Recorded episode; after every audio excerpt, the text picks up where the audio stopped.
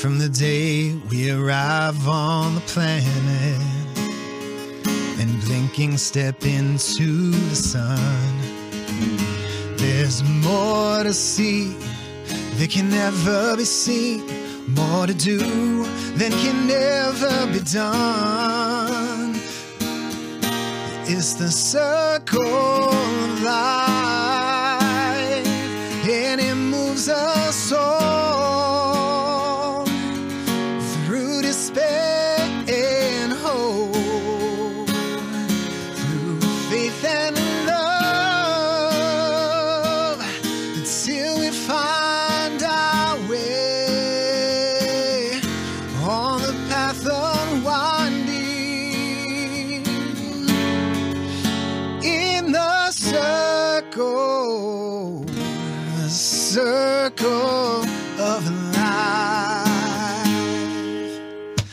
We're talking about the Lion King today. Let's get excited. I take my time, flex like wool. I take my time, just let's go. Welcome to Pop Culture Catechism conversations about music, movies, and the longings of the human heart. My time, flex Let's get started. I take my time, just let's go.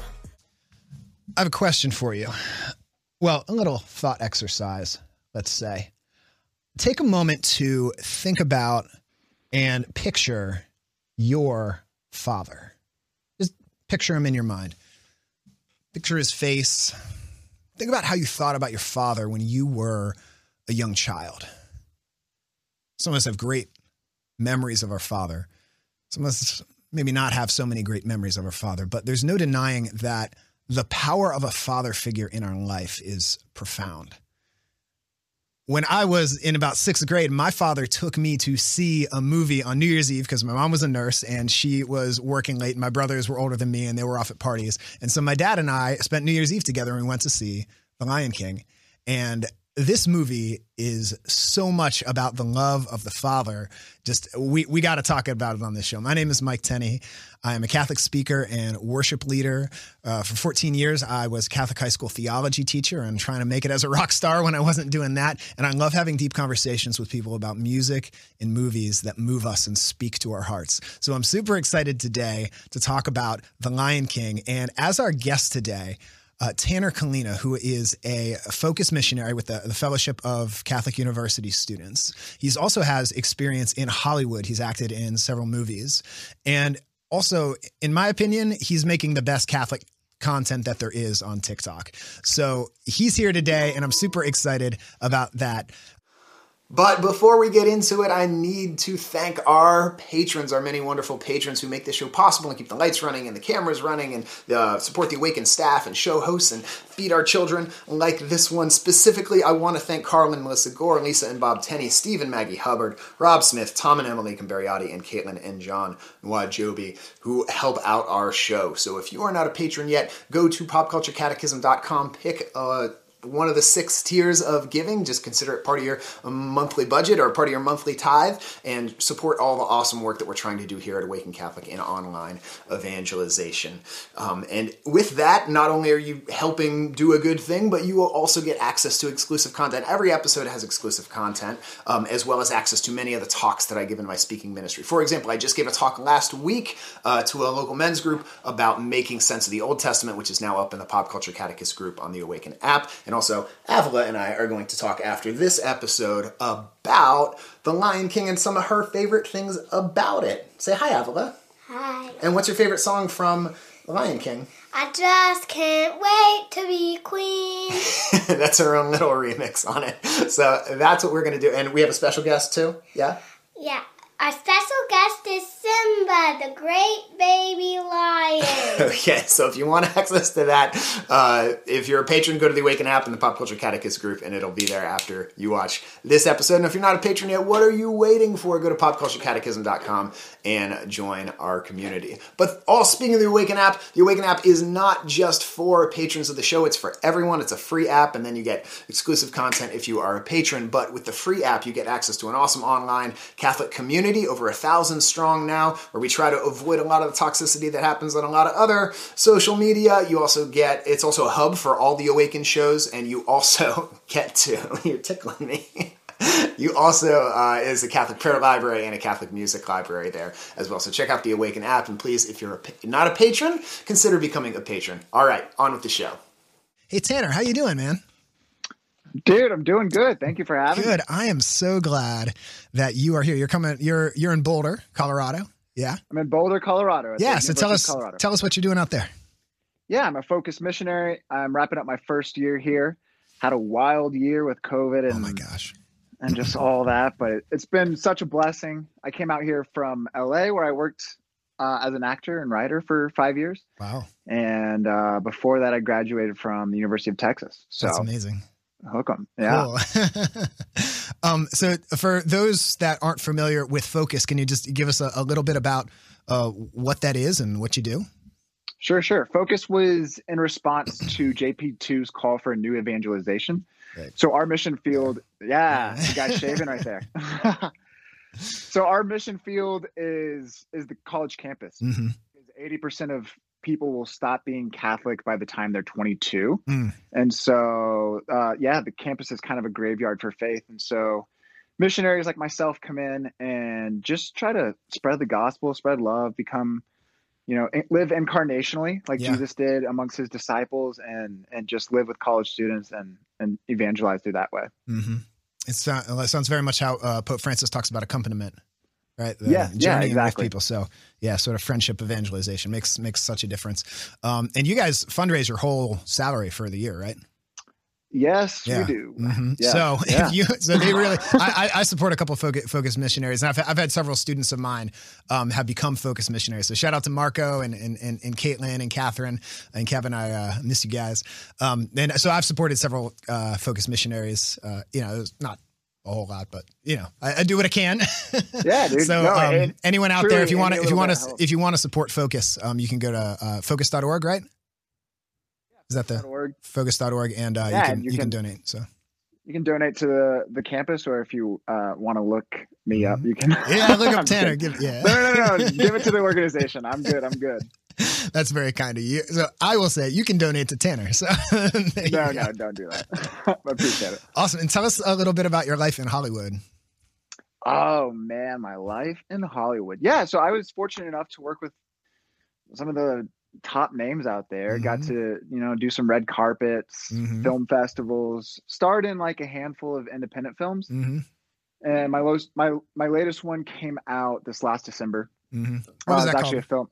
That's called Evergreen. Evergreen. It's a film. Yeah, it's a film. Some film buddies of mine uh, and myself, we just emptied our bank accounts into and just like absolutely went for it hmm and yeah we we made a product that i'm i'm pretty proud of it has a lot of catholicism kind of interweaved with throughout it That's cool. but yeah yeah Nice. Well, we'll, Uh, we'll, no, we'll put we'll put links to all that in the show notes. If you if you send me an email with all those links, we'll put them in the show notes so people can check you out and check out your movies and stuff. So yeah, sweet that's right i appreciate that awesome.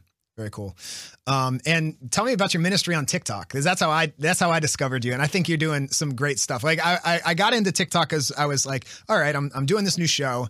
I want to be where the people are at, and a lot of people are on TikTok, and so I was looking for like Catholic TikToks, and um, you know, I came across this like priest doing a cool dance. I was like, oh, that's cool, priest going to do a cool dance, and then there was this girl who seemed like maybe she she loved a certain politician more than she loved Jesus. but uh, that was kind of my first impression of Catholic TikTok. And then at some point I came across you and I was like, oh, oh, this guy's doing good stuff. So like, tell me Oh, what, what, man. what do you do with that? And like, how, how'd you, how'd you get into doing that? So i really appreciate that so when i first got out to la snl was like the dream that was the Mhm. goal my agent my agent manager were like pushing hard for that Mm-hmm. had lorne michaels and some scouts looking at me i got close Uh huh. but cool. uh yeah sketch comedy is kind of my background That's awesome. and and for years or i guess since tiktok started which was Mhm. like 2018 Yeah. my managers were like get on tiktok and i was like i'm not doing that Mhm. and then as soon as i i signed on to do focus i was like all right you know all my art all my all that i write all that i like am all that i want to do i'm just going to give it to god and just like go for it and so Mm-hmm. Nice. i was like all right i'll make stupid little funny videos for god Uh-huh. and just see what happens Yeah, and some some of them are like stupid little funny videos and and that sort of thing. Um, but some of them, like you have some really good like catechetical apologetic things that are just like short short little bites. And I was like, he explains these things really really really well. So um, if I- you're on I try- TikTok, follow Tanner. Yeah, Yeah, I appreciate it. Sorry, I didn't mean to cut you off. No, I, no. I try and take Father Mike Schmitz's videos and Mhm. then just like compress them into one minute. Yeah, there you go. Yeah. hmm Very cool. Very cool. Very So- cool. Well, if you don't know about the Lion King, you've been living under a rock. Can we bring up the the the picture?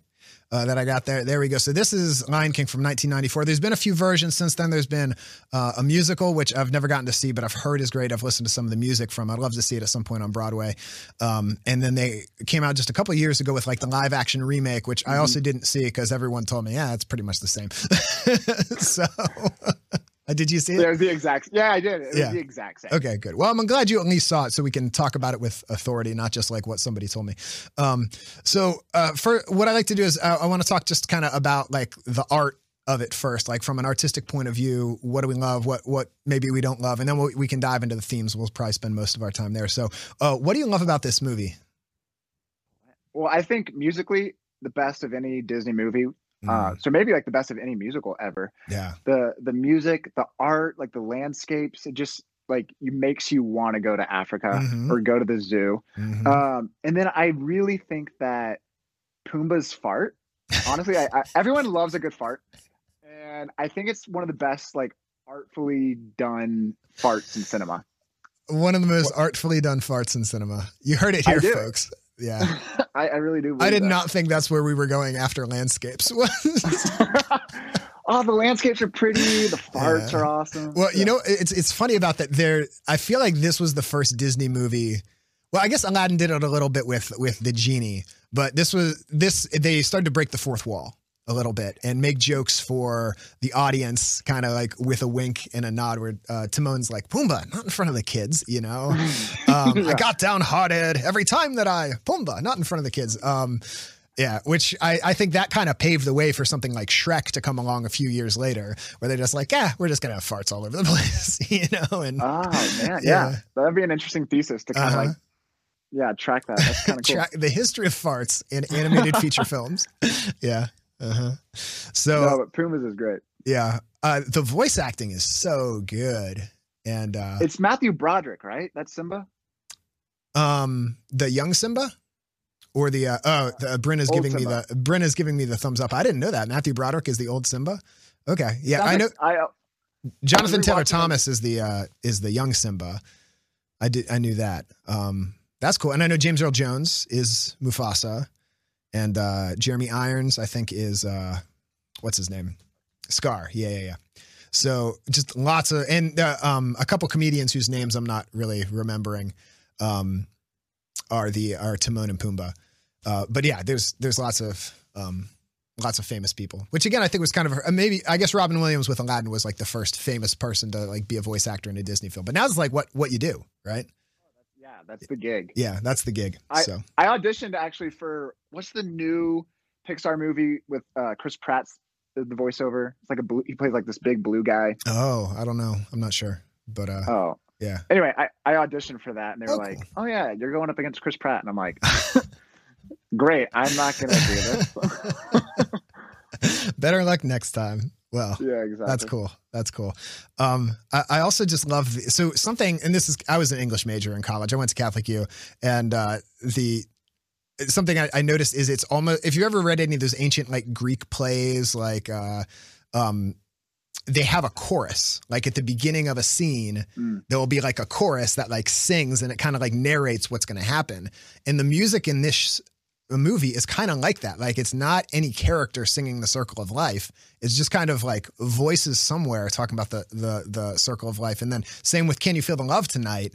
Like Simba and Nala are doing their thing and it's just talking about, you know, the world at the world at one and perfect harmony. It's like this this voice of, of chorus is kind of narrating what's going on. And I was like, hey, that's just like the ancient Greeks used to do. They had this musical voice that would narrate, like the muses and the in the wings singing about what's going on. So anyway, I thought that was that was really cool, and I, I can't think of another Disney movie where they where they do that really. So um, maybe Toy Story. You, I got a friend in me. I think maybe, but uh, yeah, it's Yeah, It's not typical. Interesting observation. yeah, That's cool. yeah. Uh, what else do you love about uh, this? Uh, what else do you love about it? Oh man. Well, I it made me so obsessed with animals as a kid. So this was the first movie I ever saw in movie theaters, and I went so often. My aunt and uncle have like stories where like whenever uh, Rafiki raises Yeah. Simba, Uh-huh. I would just get up in my chair and like hold my bag of popcorn up. uh, but I got so obsessed with animals Mhm. and and big cats in particular. I adopted a, a tiger actually. Wow. Uh, yeah, it was like a Bengal tiger overseas, but I'd get Mhm. like weekly updates on him. His name is Gina, and then I got it. Yeah, super cute. And then I got an update one day that uh, said that I will no longer receive updates because Gina has been poached. Oh my gosh. I know. I was little little me was like in tears. I was I That's was a wreck. terrible. Man. Yeah. Oh. I can But- can I also tell you a sad story about um not quite as sad as yours, but but also a sad story about Lion King. So um I Please. love the soundtrack. This is one of the first like CDs I owned back when people bought music on on CDs. Um and the music, even the instrumental, the, the Hans Zimmer score is just beautiful. But I would I would get in the shower and I would sing, I just can't wait to be king. And my older brother Dave came in and opened the opened the door to the bathroom and was like, Hey, can you wait to be king? and I was so embarrassed that I never sang in the shower again. Like, No way. yeah, I like totally stopped, and I like I, I still don't do it as an as an adult unless I like like take a moment to do it. But it totally broke that habit. I was like so embarrassed after that. So to this day. to this day, I don't sing in the shower unless unless I like make it a point to be like, "F you, Dave. I'm going to sing in the shower now. I'm a grown man." Dave comes out again. He's like, yeah. he, he, he might. He might. He's going to appreciate that. Cool. A- anything else about the um uh, about the art of the movie that you love? I think it was one that it was one of the first like uh ones they used like some computers in, I think, like with the stampede and the landscapes. I think that was pretty cool. So Cool. And then just like the um yeah, during that scene where he's like, I can't wait to be king, just the texture of stuff, Mhm. like some of it's zigzag, like it gets yeah.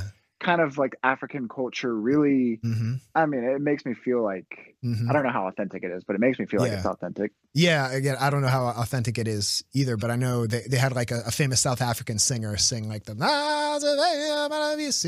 uh, in it's like Oh, it's like in Zulu, uh, I think. Um, so they, they did incorporate some some stuff like that. Um, so I think it was it was definitely a win for like representation and like showing cultures around the world and, and that sort of thing. Um, Oh, definitely. Uh, Brenna keeps giving me like thumbs up from the production booth. I appreciate that, Brenna. Um, so uh, let's get into the the spirituality and the themes. And the one that just spoke so much to me was just the power of Mufasa as a father. And Oh, yeah. um, just I started off the episode by asking people to just think about your father and like I don't know what do you have any thoughts on this? Like what is it what is it about the power not not that our mothers aren't aren't powerful voices in our lives but like what is it about the power of a father that can just be such a powerful voice for good or for harm? Like do you have any thoughts on that? Man, well, yeah, I, I would as you're asking me that, I think of John Eldredge's Wild at Heart.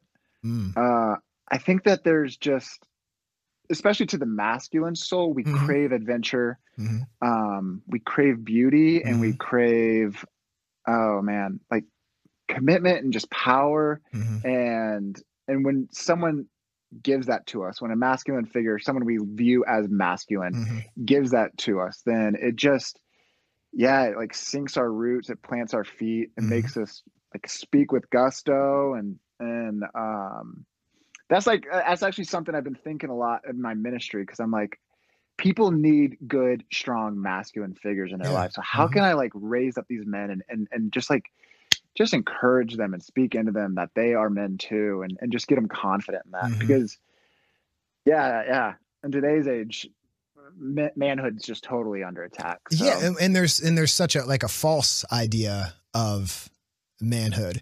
Like there's the idea is less like one man on his own against the world, and like it's either that or it's like you know objectifying women or it's being violent, and it's like that's that's not Jesus, right?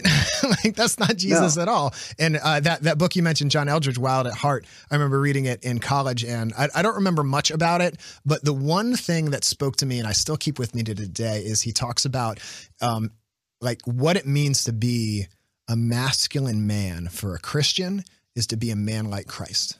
Like he Yeah. is our model of manliness, and anything that doesn't fit the model of Christ is not authentic manliness. It's not, and Yeah. that's that's exactly what Mufasa said. Mufasa said, "You have forgotten me." Uh, I I wrote it down right here. He said, um, "Forgotten who you are, so you forgot me." Mm, And so, like to know ourselves, we have to know Christ, and to know Christ, we have to know ourselves. They're inseparable, and especially as men, we like absolutely have to have that as our identity, mhm. or it's false. Yeah. Or we're doing something toxic, or we're not living up to who we're called to be, or we're just falling short in some way. Mhm. So the true, yeah, the true masculine heart is so intertwined in their identity in Christ that, yeah, Yeah. that's like what we're missing as a society. Yeah, and, just, just kind of an aside because I know there's some people that that get uncomfortable and and just kind of whenever you, talk about well men are like this and women are like this and this is what's masculine and this is what's feminine there's going to be some people that they're they're going to start to be like hey well what about what about women like don't women need need like power don't women need to be rooted in, how i always try to have these conversations is to say like when we say this is masculine this is what men meet, need. It's not saying it in contrast to women like women don't need that. We're just kind of focusing on men for a moment. And it's not it's not meant to be exclusive and and and separating women. So i just i just find that's that's a helpful thing for for some people when we're talking about these things. Like we're talking about what's what's good for men. It's not it's not meant to be any commentary on like well women don't need these or like because there, there's lots of stuff we learn from our mothers and there's lots of things that women can learn from mufasa and that sort of thing so i just i know that's an issue for some people so i just wanted to to, to kind of say that but i agree with everything you're saying yes No, So- absolutely. And and to speak to that person too, like uh, you know, Jesus probably loved the color pink. He helped create it, you know? And he probably loved ballet and like all this like whatever like typical gender norm you want to put on it. Yeah, like yeah. Jesus loved uh, like Uh-huh. all. He was, you know, he was fully human. hmm Yeah, yeah, yeah. So, um, the the scene that really spoke to me, you, were talking about that scene where uh, Simba's growing up and he's trying to figure out what to do, and Mufasa appears to him like in the clouds, and it's kind of like this, Yeah, yeah. this this vision from the Father in heaven moment.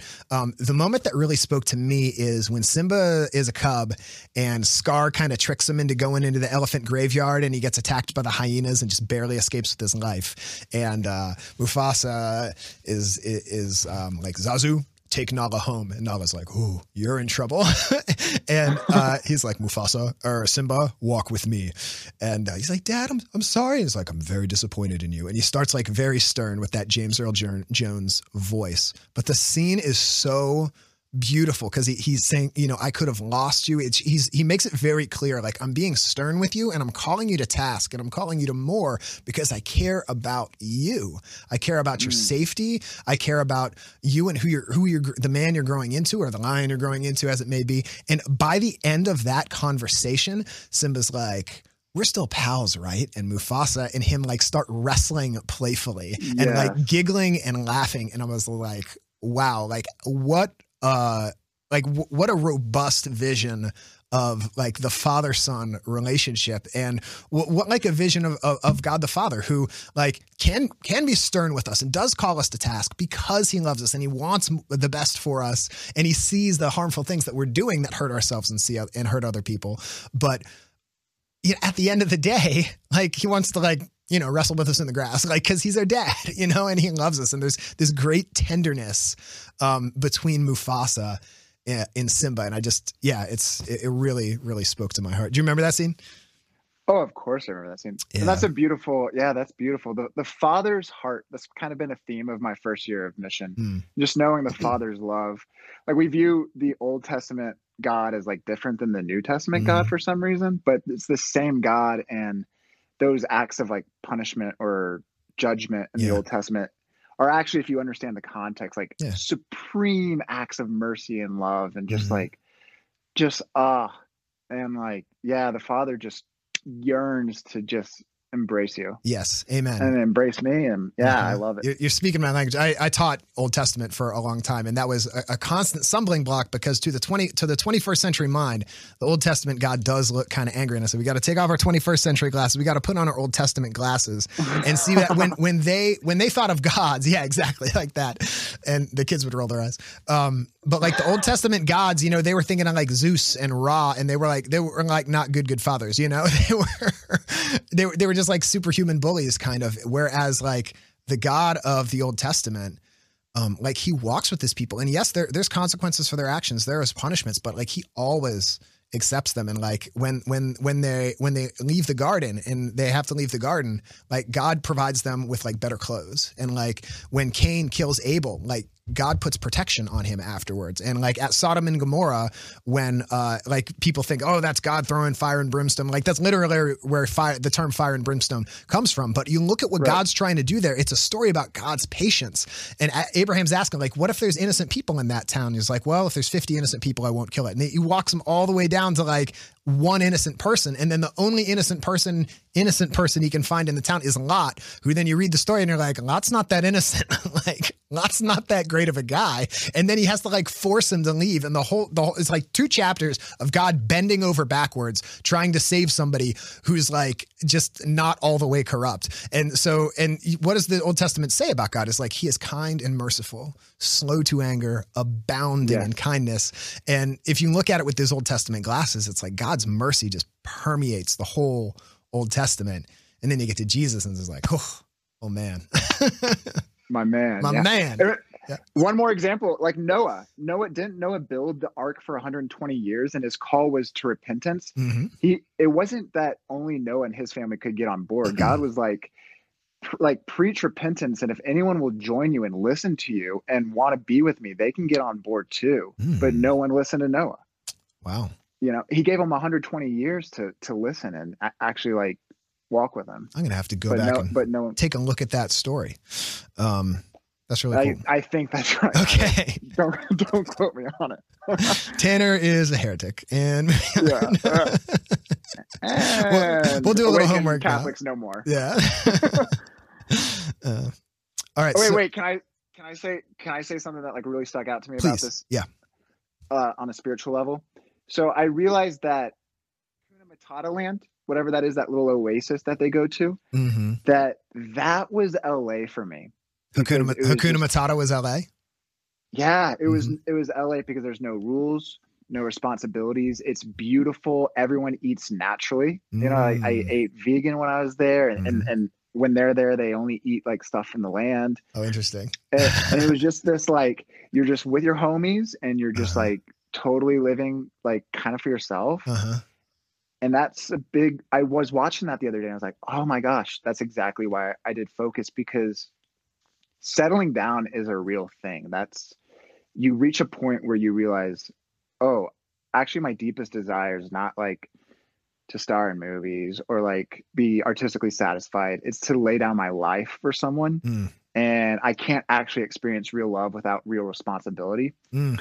Um, and so that's why simba ultimately i think comes back because he recognizes that Yeah. and and that was like me leaving la i was like man yeah i need to like care for people and like be responsible for people Mhm. in order to like actually fill this hole in my heart Wow. Thank you for sharing that. That's that's really beautiful. You're Simba. i'm simba yeah That's great. Um, that that was another one of the things I wanted to talk about. Is there there is kind of this great theme of responsibility, and you know, Simba runs away. I mean, I, and I don't blame him. Like his dad had just died, and Scar convinces him it's his fault, and he needs to run away. And then he has hyenas chasing him, so of course he runs away.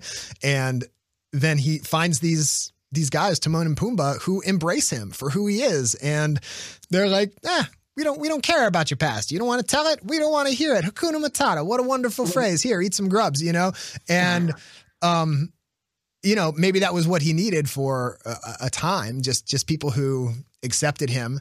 Um, but the I think the the difference you see with Jesus in the Gospels is, yeah, he accepts people right where they are, but he doesn't leave them there, right? no no, there's like he's calling you forth and so I, I think sometimes in christianity we can err on the either side of that right? We can only be timon and pumbaa where it's just like yeah love. Jesus loved. We love everybody. But then we like don't ever get to that step of like calling people deeper. And that's Right. harmful for for people that if they don't ever get called deeper. Or we go all the way to the other extreme where it's like wait a minute we don't want to be too welcoming. We don't want to be watering down the gospel right? Like there's mm. so i I think there's there's a, a great need for prudence and and mo- in moderation when we're when we're approaching people is like yeah be like jesus 100% compassionate and meet people where they are.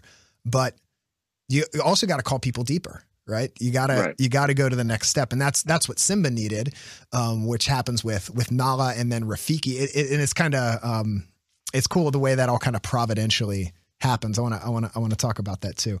Um, Sweet. where's uh I took some notes on this on on the responsibility thing. Um, well, and Rafiki says that to him too when he shows up. He's like, "You gotta, you got some Oh yeah, responsibilities." yeah. He says you have no responsibility. Mm-hmm. Mm-hmm. Um, and when he sings, "I just can't wait to be king" at the beginning, he sees being king as no responsibilities, right? No one's Mhm. saying do this. No one's saying be there. No one's saying stop that. No one's saying see here. Free to run around all day. Free to do it all my way. And that's what he gets with Hakuna Matata. He gets it all his way, but it gets pretty empty after a while. He- He needs Yeah. that responsibility. He needs our freedom isn't just for the sake of freedom.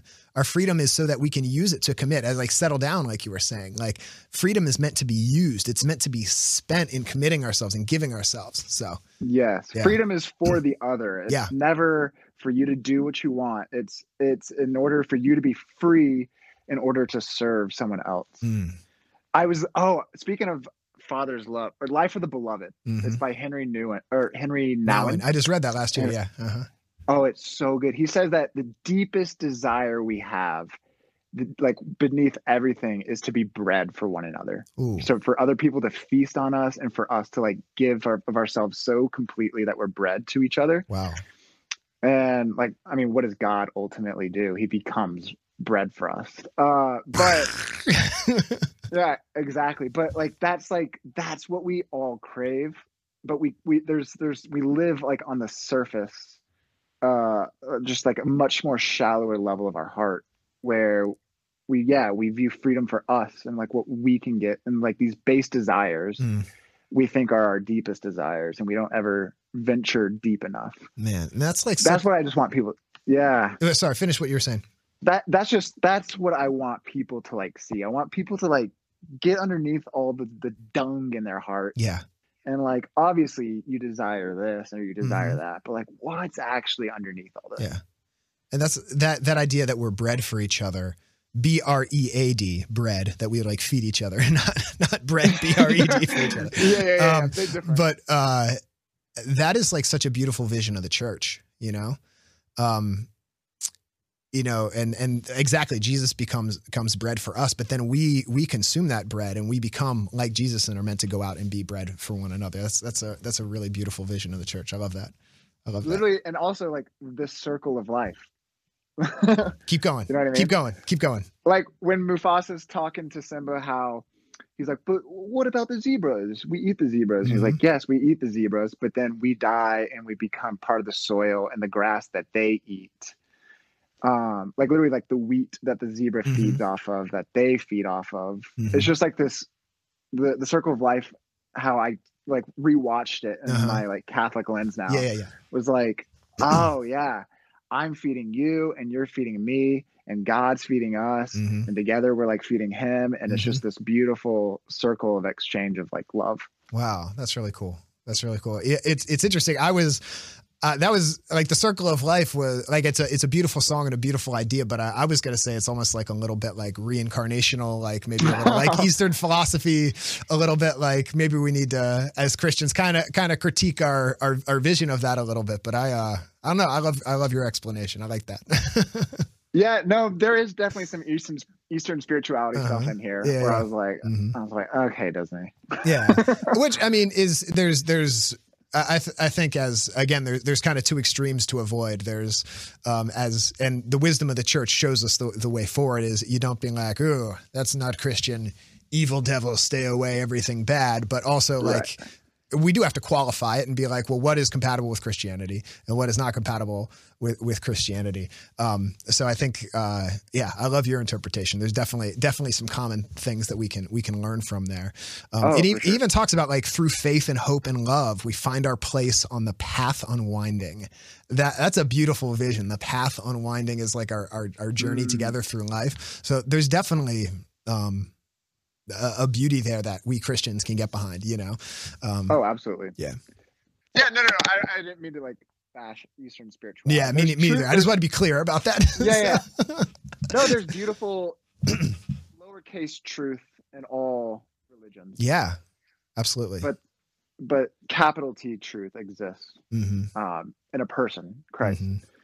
Hmm But yeah, yeah, no, we we can learn from them, and they can learn from Mhm. us, and Yeah, listeners, if you've ever if you if you're ever down for reading one of the Vatican one of the documents of Vatican II, it's real short. There's one called Nostra Aetate, which is like on the church's relationship to other religions, and it talks about it's kind of it was written short shortly after um, the Holocaust and reflecting on like Christian relationships with with Jews, and it talks about Muslims and and and, and Buddhists, and um, anyway, it's I think it's a super beautiful document. It's only a you know a handful of paragraphs, so Nostra Aetate, look it up. It's uh it's super good. Um, I shot. uh, can we talk about Scar? Scar. He's like Yeah. such a good villain. Well, such a bad villain, but he's just man. He's just so insidious and conniving and manipulative. And Jeremy Irons just does such a great job of bringing him to life. Um, So good. yeah, it's it, it gives me like Hamlet vibes. I don't know if you've ever read Hamlet, but it's it's about this like you know brother of the king who assassinates the king and then like tries to get rid of the son. Um, so it's got some similar things to to the Lion King, but uh, Scar, man, he's just so so evil. Um, so evil. Well, I love the like when we. I love how. Love the juxtaposition between the first two scenes. The first scene is all the animals of the kingdom, even the ants coming Mhm. together for like um to bow before the king. Yeah. and it's just this total unitive experience. mhm. And then it cuts to a mouse and Oh, and Scar like capturing it and just right. about to eat it. It shows the complete contrast of Yes. the two uh-huh. the two brothers. Yeah, and Scar Um, and Scar is the first character to speak, right? Because you have the song, "The Circle of Life," and you have Simba's whole like coronation, and they they lift him up, or I don't know what you call it, but it's like his presentation, baptism moment, kind of. Um, yeah. and then Scar is the first person to speak, and his first words are, "It's not fair." It's not Oh, whoa, fair, okay. right? And I, I, think pick up on it. I think cool. it's really uh, it's a it's a key insight into human nature. Um, this this way presented as lion nature, but human nature that a, a lot of times evil in our in us will take advantage of an injustice. Um, Hmm. A perceived injustice or even a real injustice.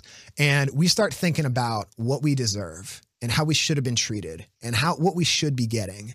And then we use that to justify how we can treat other people. We make these invisible contracts in our heads that were violated. And then I really, this is what I deserve. And so now I can go take it. Now I deserve this. And I think Scar shows us where that Hakuna Matata, I can do anything I want, no worries, it's all about me. Um, life goes because at, at one point at the end when when Scar's in charge and there's no food left in the land because they've overhunted everything. The hyenas have overhunted everything, and uh, there and he he basically he snaps at uh, I think it's Mufasa's mother. He snaps at her and he's like, "I'm the king. I can do whatever I want." And it's the same thing that Simba said, and I can't wait to be king. But instead of this like young, carefree, like I don't want any responsibilities because I'm a dumb kid, it's like Scar never grew up, you know, and so it became like Mm. jaded and twisted within him that I'm not getting what I want. I'm not getting what I deserve. And it like festers inside him until he is this just like shell of a man that will like kill his brother and destroy, you know, the whole land just because he's clutching at power. He's just clutching at what I deserve, what I should have gotten, you know? Um, anyway, I just I think I think it's a really interesting commentary on on on human nature and the, the state of a soul, and it's it's a cautionary tale. I think so. Dang, yeah, I felt convicted as you were saying that. And it made me think of uh, the serpent with Adam and Eve in the garden. yes, Like they're perceiving an injustice that God is not letting them eat of this hmm to justify why they ultimately eat it. yeah, uh-huh. yeah. and it's not an injustice at all. It's like you, you were already going to be like gods. Like he said, you were made in my image and likeness. so what do you mean you're going to be like gods? You're already like gods. Um, so uh, yeah, just and, and I, I, again that that a different idea of freedom. That instead of freedom being for the opportunity to choose the good, that freedom is just so I can do what I want. It's a, and as you said, your freedom is for others. For Scar, his freedom is for him, right? To get what he wants, um, and that's that's the the arc that we see in Simba's, you know, growing up in his maturation. So that's uh that's super cool. That's so cool. hmm Yeah, I was like, I was not digging Simba until that, I guess, third act. Uh huh. Like, man, this dude is just so selfish. I mean, he's just, he's just like totally not with it. hmm Yeah. And then it, and then it took a girl to knock some sense into him. it did. Does that does that does that bother you at all? That it's like, oh, it's a girl, you know, that changed him around. Does that does that bug you? No, I mean, they're the pinnacle of creation. Like, I think that, like, I think that oftentimes that's what, I mean, kind of Jesus even, like, he needed his mom to knock him into to start his ministry, you know, at the wedding of Cana. Go make some wine. Do whatever he says. yeah. And then he did his first miracle. Yeah. So I think that that's just something, I think guys, we need women, absolutely, hmm Yeah, in order I, to actually be men. yeah. Sometimes sometimes people uh, I think look down on things in movies where it's like, oh, they got a boyfriend or they got a girlfriend, and then that like fixed everything. Um, and that can be kind of a cliche, and it can be kind of annoying. And I th- I think it can be unhealthy if me in my life, if I think, oh, once I have a girlfriend or once I have a wife, then everything will be fine and this will fix my problems. Like I think hmm. there's absolutely an unhealthy thing that people seek there. At the same time, I think it speaks to the power that a healthy relationship can have in your life. And I've I've known so many so many friends that they were having a hard time. They could not get it together, but they connected with the right person who was a good partner for them. And all of a sudden they started figuring things out. All of a sudden they weren't making those choi- those bad choices they were but they were before. And it ju- they they needed a strong partner to help them and and not in like a codependent way, but just a good spouse really can like that's that we're supposed to help each other be holy right we're supposed to be partners For and sure. help, help each other work towards heaven so and i think um you know nala absolutely did that for simba Yeah. Not Mhm. codependent, but Yeah. interdependent. ooh i like that distinction that's yeah. good yeah And, and not independent, you ooh know? yeah that's good too uh-huh Yeah. nice Because we do, we do need each other, mm-hmm but recognizing those boundaries. yeah uh-huh. we're Yeah. made we're made for each other yeah where it's not it's not good for the man to be alone as it says in the book of genesis like we're we're made for community and interconnectedness with one Yeah. another um that's good that's real good um i want to talk about simba um but there's there's this really key moment when it's after Nala has come and said, You have to come back. Scar's ruined everything. You need to come back and claim your place as king. But before, it's like, I think it's like right before Rafiki comes and finds him. And it's kind of providential how that all happens at once. And I think that's like the voice, the hand of God. But um, Simba has this this moment where he's like speaking to the stars. And Mufasa told him when he was a child, uh, the kings of of old are looking down on you from those stars. It's kind of like intercession of the saints in a way, I think. Um, Oh, but yeah. but Simba, he's looking up to the stars and he says, "You said you would always be there for me. Like, where are you?" He's having this crisis of faith, and I mean, who hasn't in a moment of crisis, in a moment of struggle, in a moment of pain, looked up to God and been like, "Dude, what the like." you said you were going to be there. Yeah, My God, my God, why have you forsaken me? yeah. To, the day we're recording this is Palm Sunday. That was the um um the Psalm The 22. yeah. That was the, the the reading today. Yeah, absolutely. Um, and I was just like, wow, this is Simba's crisis of faith. If you haven't watched Lion King in a while, you got to go watch Lion King. It's like so, it's it's yeah, it's so Christian. It's super cool. It's it's super Christian. It's Mm-hmm. rich with it. I love it. But yeah, no, that's I think that that's an important prayer because sometimes maybe we're feeling that, but we don't. We try and hide it from God, so we try and pretend like everything's okay. Mhm. And meanwhile, like our relationship with Him is continuing to rot, and we need that kind of burst open of like, where are you? What are you doing? Mhm. Like help and He can take it. and just yeah, you can totally take it. it. can totally take it. Yeah. So I don't know if you've ever like heard the voice of God uh, speak to you, um, but and I don't know if I've ever heard the voice of God like literally speak to me, but one time I was praying and uh, I don't know if I should share this on the internet, but I'm going to do it anyway. Do it.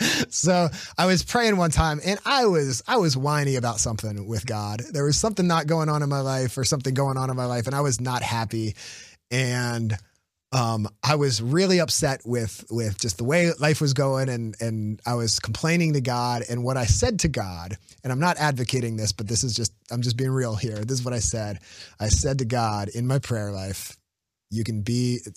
Language, language. Skip forward ten seconds if you don't want to hear some language, some bad language. I said, you know, God, you can be a real asshole sometimes, and I swear, I, I feel like God spoke back to me and said, well, you can be a little bitch sometimes.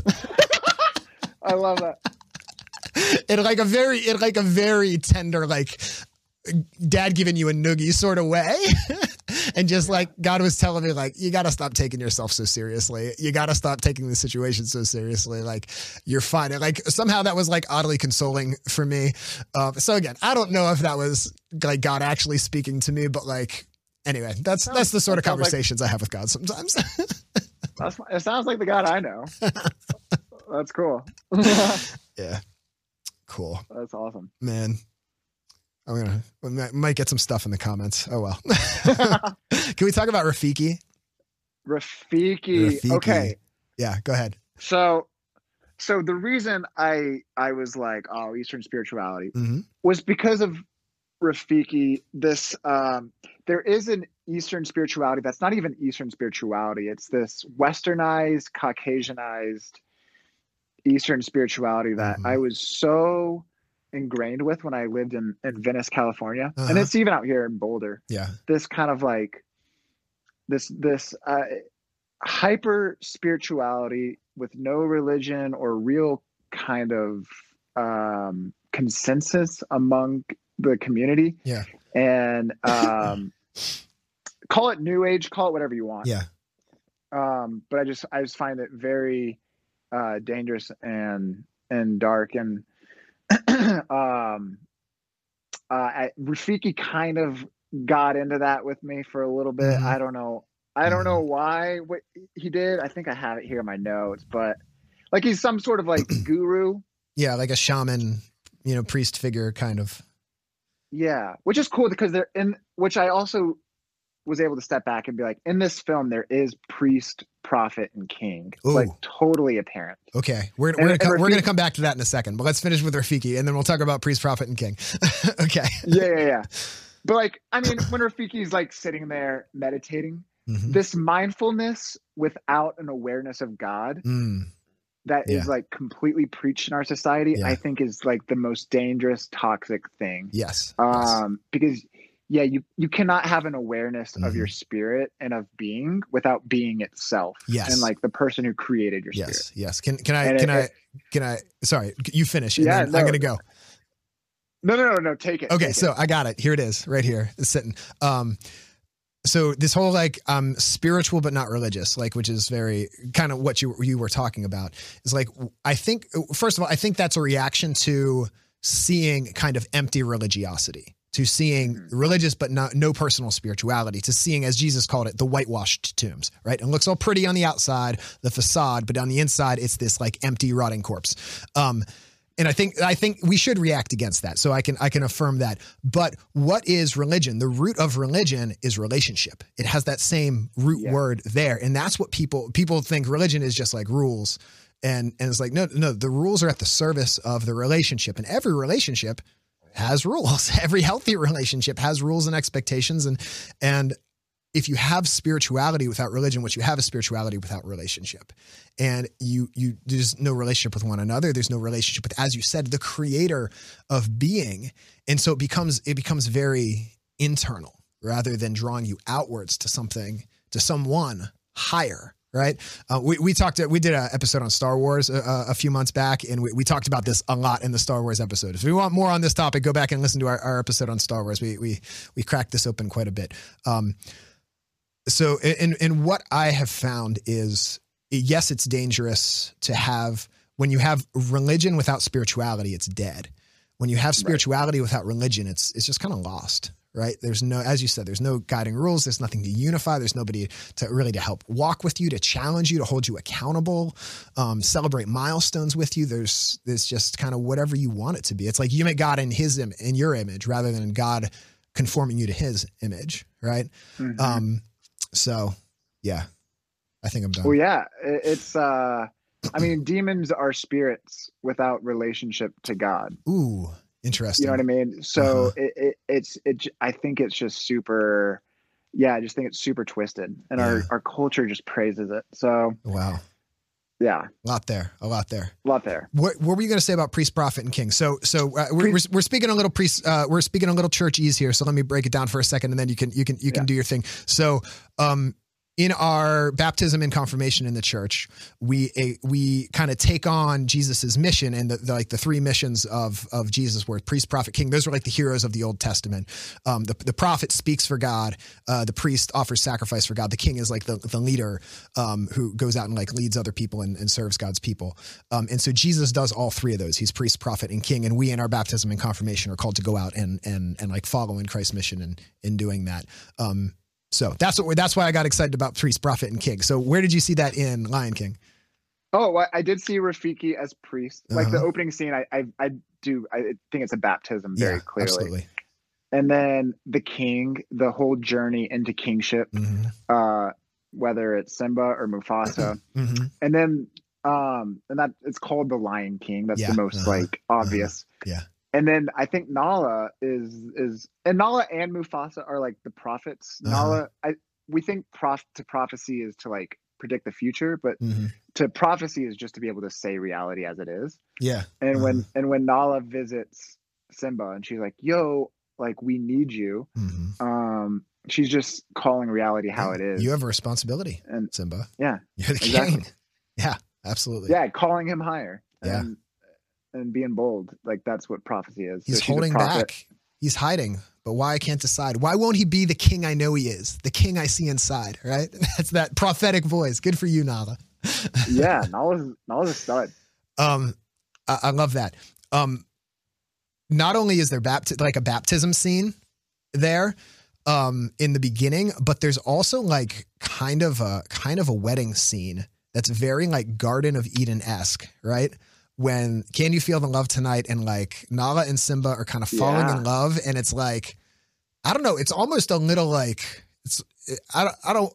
I don't. I. I. I- hesitate to use the word sexual, but it's almost like a little sexy with like cartoon cats. Like, don't get it. Don't get it twisted. I'm not. I'm not reading into it too much, but there's. There's definitely implied this like they're they're they're in their feelings, and it's like Yes. there's peace and harmony, and ev- even the words of the song are um, the world at once in perfect harmony with all its living things. It is kind of this Garden of Eden scene Mm. where there's this harmony in nature, there's this harmony between man and woman, and they're they're going to go forth and like do their mission to the world, you know. Um, so anyway, I think I think it, it is that that scene is kind of cool. There's kind of this this Garden of Eden kind of kind of marriage moment. Um, No, that's hilarious. It's super sensual. Uh-huh. Maybe sensual is a better word. Um, but, yeah. yeah. I Um, was like, should I look away, um, it's also interesting that they're like an arranged marriage, right? They're yeah. and it's uh, it's I'm so used to in Hollywood movies whenever there's an arranged marriage, like it's always like a sign of oppression, and the the woman's like, "But father, I want to marry the farm boy," you know, and it was just it was just kind of seeming like, oh, they're you know they're young and it seems weird, but then they get older and they're like, oh, yeah, good choice, mom and dad. The, the the prime of the pack. yeah, No, uh, what the toucan? What's the toucan's name again? Zazu. Zazu. Yeah. Well, when they're kids, he's like they're betrothed. Uh huh. He even like uses that word. Yeah, And they're uh-huh. like, what does that mean? And Uh-huh. he's like, you'll be together one day. if you know what I mean. yeah. you will know one another.